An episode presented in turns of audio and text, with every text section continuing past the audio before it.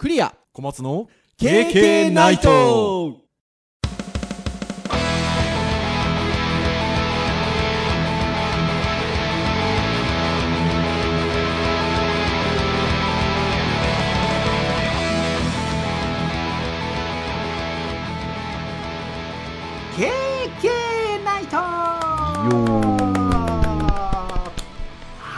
ということで第426回の配信となりますお届けをいたしますのはクリアとはい、小松です。どうぞよろしくお願いいたしますはい、よろしくお願いいたします。はいということで11月は木曜日が5回ありますのでちょうど真ん中ということでございますねはい。もう年が終わりそうっていうトークは散々しているので、もう今日はやめておきますけれども、はい、えー、11月の半ばということでございます。あのー福岡、急に寒くなってですね、本当にこの数日ぐらいでめちゃくちゃ寒くなってるんですけど、か関東はいかがですか？関東も同じですよ。そうでしょ？はなんだかびっくりするぐらい急に寒くなっちゃって、こっちのちょっと洋服のあれが追いつかないみたいな。い。ああ。ちょっ。と1週間ちょっと前ぐらいがほら暑かったじゃないですかなんかうん、そうですね。11月なのにこんな暑いの？みたいなところから急に寒くなったんで。もう衣服が追いつきませんよ。あとあの寝る布団とかもね。急にあったかいのあったかいのと思って。とっても大変なんですけど。と言いながらですよ。寝れてますか小松先うーん、まあ、先生に比べたらだいぶ寝てる気はしますけど。まあ。生もうなんかねあの徹夜は推奨しておりませんから経験ないとではありますが僕この収録をしている前の日という言い方なんでしょうか？どういう言い方なんでしょうか？2時間ですよ。なんかね体調もずーっとなんかずーっと慢性的に良くないんですよね。うーん。うん。まあそそういう生活をしてるからって話もありますけど。そう。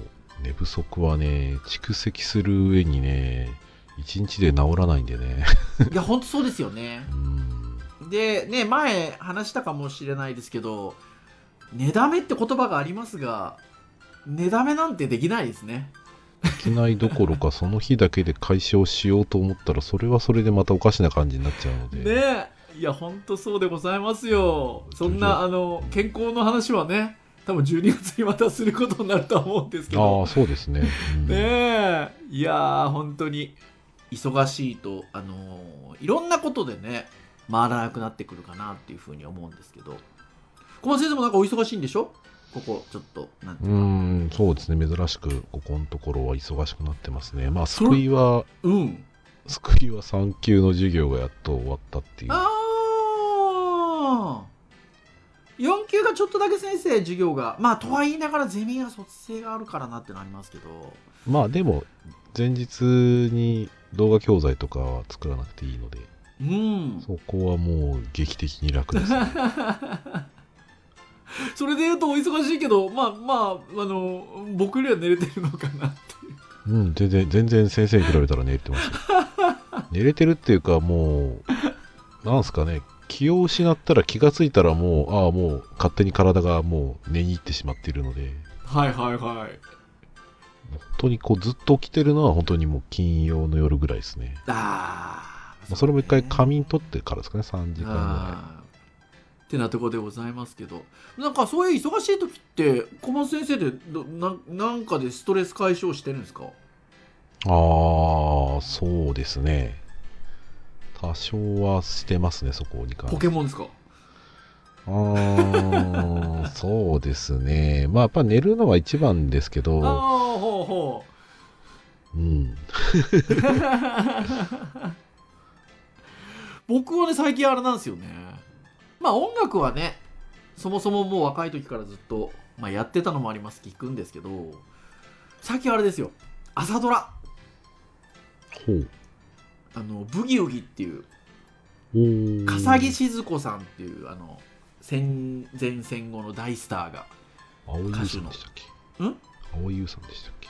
あ蒼井優さんはねあれなんですよ。先輩役で出てたんですけあどあの趣里さんっていう方が主役やってらっしゃっうんてあのあれですよ。水谷豊さんと伊藤蘭さんのお嬢さんですよ。とってもお上手なんですけどの朝ドラが楽しくてですねもうなんかそれを朝ドラだから月金でやってるんですよね。そうですね。はい。あれ？あど土曜日はやってませんでしたっけ？土曜日はね総集編その週のあー1週間の総集編をやってるんですけど。だからほらほぼ毎日でしょ？もうだからそれがなんかこうい日々の癒しですよ。もう大体あのあのリアルタイム8時からだからリアルタイムっていうよりはこう録画しといてどっか見れるタイミングでって感じなんですけどまあ楽しくて。はいというところでございますけれども。そういう意味で言うとねあのそういうこう忙しかったりいろんなことする中でどう解消していくのかみたいなところがあるんですけど小松先生が編集会議であの面白い記事をシェアをしてくださいましてそれが人はなぜ依存するのかそもそも依存するってどういうことなのっていう記事をですねシェアしてくださいまして。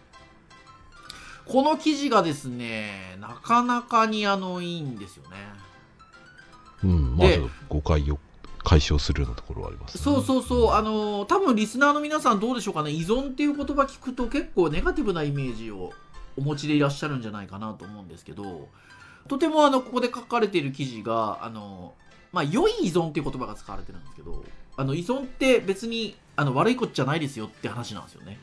うん、なので、ちょっと今日はこの依存をテーマにですね、経験なりにゆるトークができればなと思っておりますので、はい。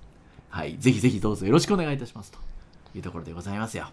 はい。ってなとこなんですが、今お話をした記事なんですけれども、これはラブスポーツさんっていう、スポーツに関する情報を発信しているメディアさんの記事なんですけど、まあ、人はなぜ依存するのか、そもそも依存するってどういうことなのっていう話なんですけれども、良い依存は生きるために必要なことということで書いてございます。例えば、お酒でストレスが解消できた。内気な性格だがほろ酔い状態なら会話が弾むという記憶はお酒がもたらす良い結果として脳にインプットされるとすると同じような状況になったらお酒を飲むという行動を繰り返すようになりますこれが良い結果をもたらした行動を習慣化している状態つまり依存と言えるとうん。いうことででこれは生きていくために良い結果を求めて行動するのは当たり前ですので生物が環境に適応するために健全な機能だということなんですよね。なので、まあ、自分に合ったストレス解消の方法をいくつか用意しておくというところで、まあ、過度に依存しすぎないようにっていうことで、えーそういう自分に合ったストレスの解消方法をいくつか用意しておくと心身のバランスが取りやすくなるということで、まあ、こうした依存が日常生活をスムーズにしてくれる良い依存ということですよ。うん。はい。ですので私は朝ドラを見るっていうね。なるほどね。一つね。そういう意味で言っておっしゃってたね。一つ一つ依存をしてるわけですよ。でもそれだけじゃダメだってことですよね。いくつか まあこそうちょっとねバランスよくね。そうそう持っておくといいよねって話ですよね。でこれなぜ本当に人は依存をするのかっていうのがまあ図図説でこれしかも出てるんですよねこの記事ね。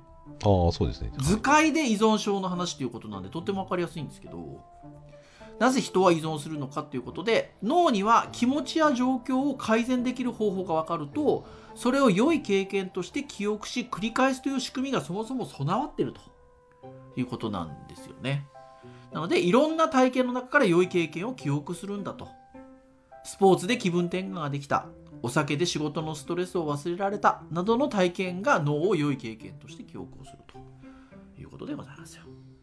うんですのでさっきの話で言うと小松先生はもう寝ることが例えば良い経験になったりとか してるわけですよ。私なんかで言うと最近で言えば、まあ、さっきからね言ってた音楽聴くっていうこともそうですし朝ドラ見るもそうですし、時間があった時に写真を撮るもそうですよ。うん。はい。こういうなんか良い経験いろんな体験の中で良い経験っていうのが記憶されていくと。うん。そして仕事でストレスを感じると飲みに行って解消するようになりお酒を飲むこと自体がストレス解消法として習慣化するということで良い結果をもたらした行動を繰り返し行うとこの習慣化するっていうことがイコール依存であるうん。ということなんですよねでこの説明だけ聞くと実は依存っていう言葉って別にネガティブな言葉じゃないんですよね。うん、だから依存が行き過ぎることで、まあいろいろこう体とかメンタルのね、不調に陥ると依存症という、まあ、いわゆる病ね病病気になっちゃうわけですよね。はら依存は別に病気ではないのい。で。はい。っていうことですよね。うんこれでもあの小松先生とあこの記事面白いねって話で依存っていう言葉を検索するとまあやっぱり上位に出てくるのがネガティブと言いましょうか。うん。依存症とかね。ちょっとあの言葉強いですけど自殺とかね。うん。そういう割とものがやっぱ上に上がってくるんですよね。だから依存っていうう言葉ってやっぱり、ね、世の中的な感じで言うとちょっとネガティブな印象がつ強いかなってじ、感じですよね。うん。でもね、僕逆に今回こ、このね、うん。テーマを調べていくうちに、はい、あの反対の言葉とかも調べたじゃないですか。はい、で、僕反対の言葉を調べたら、あ、依存って必要なもんなんだなっていうふうに逆に思うようにいや本当そうですようね。んなったんですよね。特にその、例えば、さっきのね、ちょっとね、強い気は自殺ってのあったけど、僕逆に言うと依存がなくなることで、そういったことになることもあるんじゃないかなと思うんですね。例えばその、そういう意味だと、僕の依存ってなんだろうなって言ったら、うんある意味そのストレスがその減るっていうのは、うん、まあ、ゲームやったりとかね、うん、そのゲームのことを人と話したりとか、もううちのやっぱり家族と話したりとかしてね、はい。そういうふうなことが割と僕はストレス解消になってる部分があるなと思うんですよ。うちもそううん。家族全員でゼルダの伝説やってます。まあそう考えると僕はそれと家族に少し依存しているわけですよね。うん、これはじゃあ結局病気なのかって病気ではない。し違いますからね。でも逆に僕は多分そういったところがたくさん切れていったりとかしてね、ん。言う、とかえってそのなんだろうな。人に頼らない生き方、まあ、ある意味それは言葉だけで言ったら自立になっちゃうかもしれないんですけど、はい、誰にも協力されない自立ってどんだけ辛いんだろうなと思うはい、で そう。だ人はそういう意味だと自立をね正しくっていうかねあのこう心を病まないように自立するのってちゃんとしたやっぱ依存があってなんだろうなっていう感じがちょっとこの記事だったりとかその言葉の意味とかを知る上でねやっぱ感じるようになりましたね。ちょうど今その話に行ったので、今度はそっちの話をしようかなと思うんですけど、依存っていうね、あの言葉の対義語、反対語っていうのが小松先生、今ちょっとね、言葉が出てきましたけど、あの、ベーシックな反対語っていう出方をするのは自立なんですよね。うん、辞書ではねね。依存に対しての反対語が自立って言い方なんですけど これまた面白くて依存の反対語は自立ですっていう記事も出てくるんですけど、えー依存の反対語は自立ではありませんっていう記事も出てくるんですよね。うん。これなかなかに面白くて。でえっとちょっと面白い記事が一つありまして、えっと、それが、えっと、サイボーズ式ですね、えーサイボーズさんが、あのー出してるメディア記事サイボーズ式の記事で、えーちょっと記事的には前の記事なんですけど2016年の記事ではあるんですが、え他人への依存を否定すると自立できないっていう記事がありましてこれまさにあの今小松先生がおっしゃっていただいたような話なんですよね。でさっきあの語られていたあのスポーツラブスポーツさんの記事っていうのはどっちかというとこうあの自分が、えっと、こうより良い生活を送っていく上で生きるためにある行動に対して依存をするよねって話なんですけれども。うんあのここで語られてる細胞式なさんの方は、えっと、今小松先生が話されたような人に対しての依存うんだったりっていうところの今度展開になっていてでこれもまあやっぱりさっき言った通り依存っていう言葉が結構ネガティブなイメージが強いのでうん。あの人に対しての依存っていうのもなんかあんまり良くない感じがするなっていうところなんですけど、まあ、この細胞式の見出しのように他人への依存を否定すると自立できないっていうね。この辺がだからさっきの話じゃないですけどその依存と自立が反対語かっていう。うんそうじゃないよっていうちょっと論法にもつながってくる話なんですけど。ああそうですね。そうそうなんですよね。でこれあの面白いのが精神医療の世界でも世間でも自立はやたらと問問われていると。いうことで。で自立している人は素晴らしい。自立してない人は自立を支援しよう。みんなで頑張って自立しましょう。そういった空気が現代社会にはあると。ただ依存自立対義語として語られがちだけどもこれは依存が自立の前提条件だと思うと。うん。いうことなんですよね。これまさにさっき小松先生本当おっしゃってたような話で自立の一般的なイメージ人物像でいうと経済的にも精神的にも独立していると。で誰かの言いなりになっているには見えないと。自分の行動とその責任結果に責任が持てるような人っていうのが、まあ、自立してる人っていう感じですよねっていうことなんですけどただこういう自立してる人も全く誰にも依存していないわけないんですよねって話なんですよね。でも多分そうですよね。人とつながらない形でってことってまあまあありえないですもんね。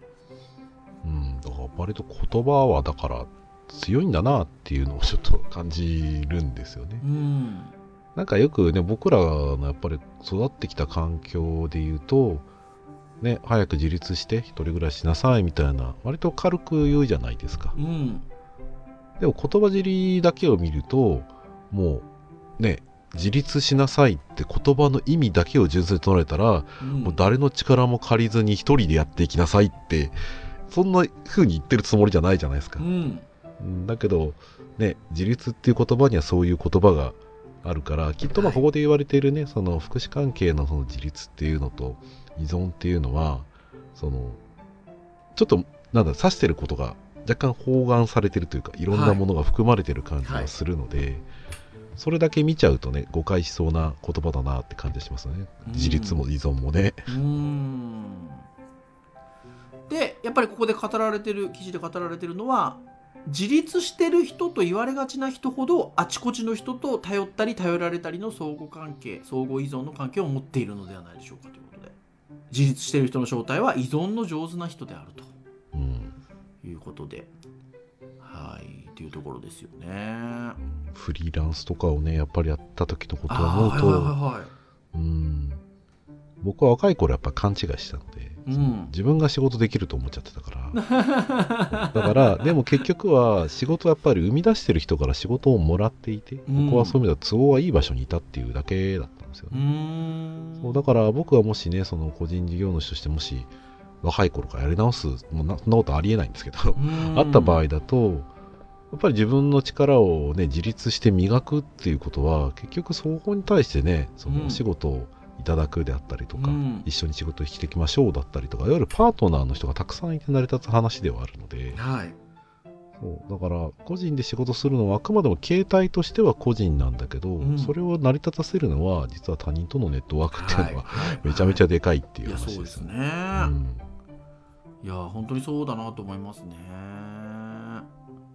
なので人生は依存に始まって依存に終わるということでその上で自立を考えようっていうのがこの記事の、うん。まあ、締めにはなってきてるんですけどこれ本当そうだなと思いますよ。ここに書いてる文章そのまま読みますけどああの全部は読んでないから皆さん元の記事見てくださいね。はい。あの生まれたての赤ちゃんは母親に全てを依存していると。はいはいはい。保育園から学校へ進学していく間も親や教師や年長者に多くのものを頼りながら育っていると。で、まあ、今自立してる人にしても幼い頃から自立していったわけではないしコミュニケーション能力も種々の資質も年長の誰かに依存しながら頼りながら身につけていると。そして人生の最終盤を迎えれば介護をはじめ多くのことを年下に頼りながら暮らすことになると。うんだから死ぬまで自立をつ貫けるという人は決して多くありませんということでうんそう見ると本当そうですねそうですね。うん。そう一瞬こうじゃあ森の中で一人で暮らしたらそれは自立してるのかと思ったけどいや森に対して依存してるなと。無理じゃんと思って。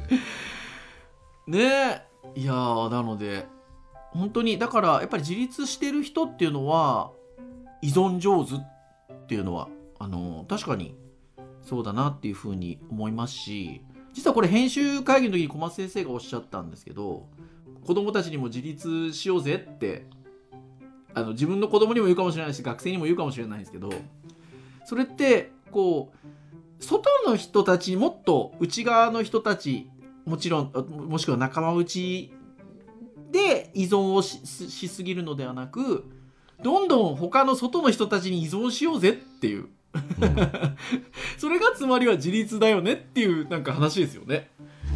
だから、うんまあ僕らとしてはその広い意味でね言えば結局社会でそのなんだろうな誰かに頼りっきりになる生き方をすると本当に辛くなっちゃうからはい。だからまあある意味一番ね最初は僕ら親とかにねその依存するわけですよ、うん。うん。それは当たり前な話ではあるんですけど、うん。だからそれをずっとそうしちゃうと社会に出て親はねいずれ亡くなるところはい。で依存する対象がなくなったら立てなくなっちゃうわけです、ね。はい。だから僕らは多分その昔から言われてる言葉で早く自立してね一人暮らししなさいみたいな言葉は、決して別に僕らとの依存関係を切ってくれって言ってるそうわけじゃなく。て、うん。そうそういうのだとここにあるたくさんのところに依存関係を持ってまあ根を張るようなイメージですかね。うん。なんかねいろんなところ。ここに書いてあるそのあの依存上手な人っていうタイトルの下にねあの、うん。一般に頼ったり頼られたりの関係が少ない相手に多くのことを依存するほどこじれますって書いてあそるんですよ。うなんですよ。そうそうそうそだからこれが多分あの良くない話なんだろうなと思っていて、そうだから僕らはいろんな人にねやっぱり依存して、まあ、そこに対してねつなげるのは実は感謝だったりとかいろいろ言葉はあると思うんですう。けど、だかうん。らそれが一つのところに強く依存特に家族同士だけっていう風になってしまうとやっぱそこはこじれるっていうのはよくわかるなって気はしますよね。いや本当そうですね。うん、ある意味自立しなさいって言葉は言葉尻だけを言うんだったら丁寧に言えばあのそういう依存関係を あの極力薄くしていろんなところにつながっていきなさい、うん。それが社会でね自立するために必要なことですよっていう話だと思うんですよね、いや本当。文脈がめちゃめちゃ多いんですよ本当は自立って、うん。そうそれを結構知らずに使ってたなそうですよね。うん。今ね根を張るっていう言葉をあの小松先生がおっしゃっていただいたんですけどこの記事の最後の見出しが自立成立の背景にあるたくさんの人たちとの相互依存のネットワークっていううんね見出しが最後の見出しになってるんですけど。なんかねそのネットワークがバーッと広がってる様は本当に根を張ってるようなやっぱイメージがありますよね。ねつながってね強固になるわけですからね、ん。一本だとそこが折れちゃったらもう倒れちゃいますからね。はい。こうやって話すと確かに依存と自立って反対語？ってうん。なんかね思ってきちゃう。なんか面白い面白いいあれですね。言葉遊びですね。うん。うん、だ多分最初に作られた意味とはまたその社会のなんか言葉作られたタイミングと今の使ってるタイミングの社会となんかつながり方が違う気がしますよね。うん。ね。だ作った当時は実は合ってるんじゃないかなって気はするんですよね。はいはいはい。うん。でそれが実際は自立っていうことをしようと思った時にね普通のこの今の一般のソーシャルなはい。組織組織においては無理でしょって。よっぽどそれねななんだろうなその一人でやってるっていうのはやっぱ勘違いだと思うんですよねある意味僕はそうだったので。うん。少なくともね。絶対誰かにお世話になってるでしょうどっかでねっていう。そうですね。うん。まあまあまあ実力ある人はねもちろんあのいろんなところに頼られてっていうところでまあまあ自分がた、まあ、それもそうなのか。ある意味自立でそのなんだろうな。仕事ができる人とかね力がある人っていうのはその周りに頼って生きているというよりかは自分の実力によってこう周りがなんだろうな。寄ってきて支えてくれるっていう感覚なのかもしれないですね、はい。もしかしたらね。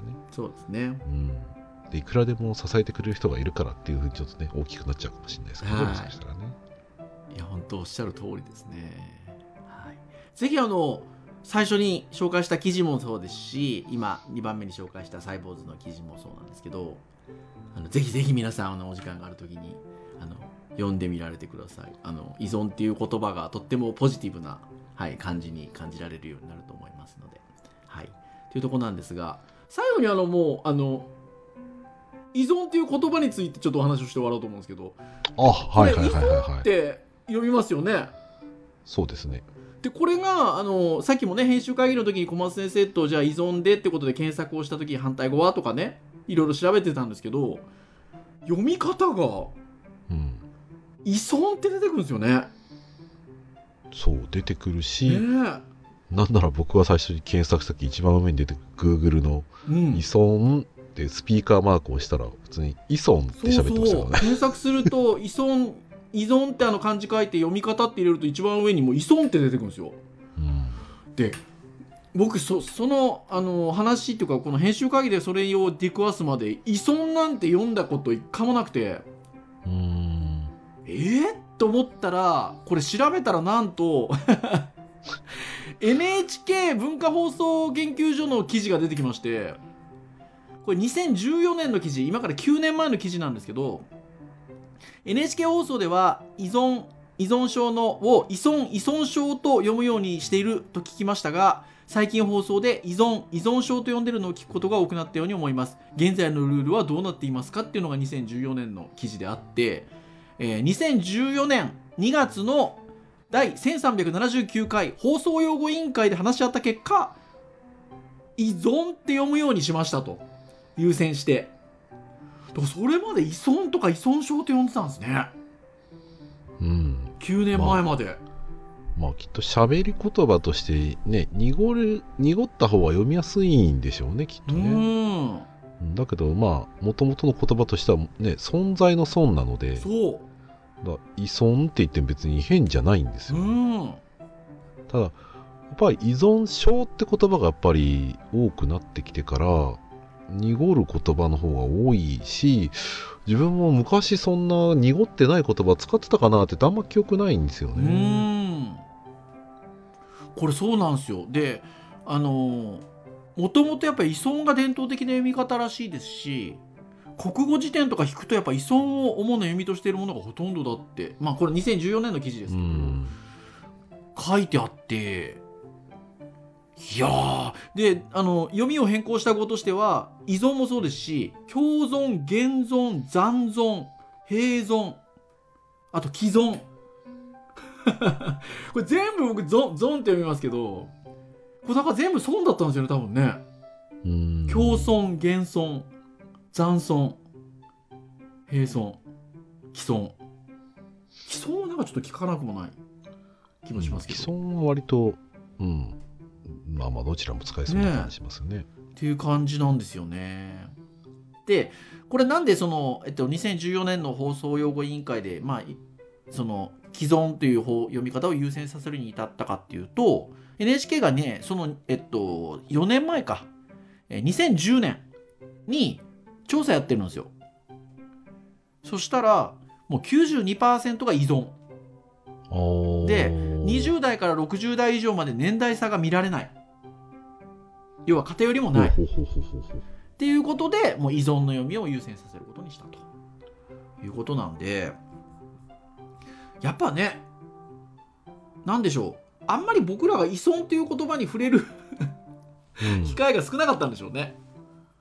おそらくそうなんでしょうね。うんまあだから本とかニュースとかでも確かにそんな使う言葉でもないかってう。いう、ん。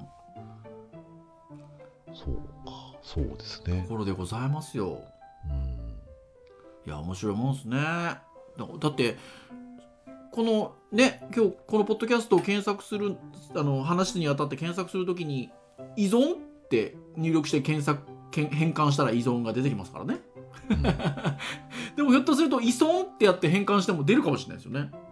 やってないでああそうですね。そうそうそう。そうだからいやー言葉って言葉だからねやっぱ時代によっても変わってきますしね。なんか改めて面白いなと思いましたね。ああ依存は出るけど依存症ってやったらいい損傷になりますね。ああなるほどね。胃が壊れるはいはいはいはいはいはいはい。いやー本当になんかしかも依存っていうとあんまネガティブなイメージもしない感じがするっていうね このねああそうですね。不思議な感じねいやーっていうところでございましたよはいはい。ということで、はい。ぜひぜひ、あの、皆さん、あの、依存について、はい。ポジティブな記事、はい。たくさん、ぜひ、目を通していただければなと。良い依存をね、皆さんしていきましょうね、と。はい。はいい、うところでございます。以上といたしましょうかね。KK ナイトは毎週木曜日に配信をいたしております。公式サイトアクセスをしていただきますとプレイヤーがございますのでサイト上で直接聞いていただけますただし購読登録サービス等々で登録をしていただきますと配信されるや否やですねえ皆さんにご連絡がいったりとか端末にダウンロードされたりしますので聞き逃しなく聞いていただけますというところでございますながら聞きでも結構でございますので聞いていただければ私ども大変嬉しいございます。ぜひぜひ良い依存の一つとして KK ナイトポッドキャスト聞いていただければというところでございます。はい。では依存といたしましょう。お届けをいたしましたのはクリアと。はい、小松でした。それでは次回427回の配信でお会いいたしましょう。皆さんさようなら一个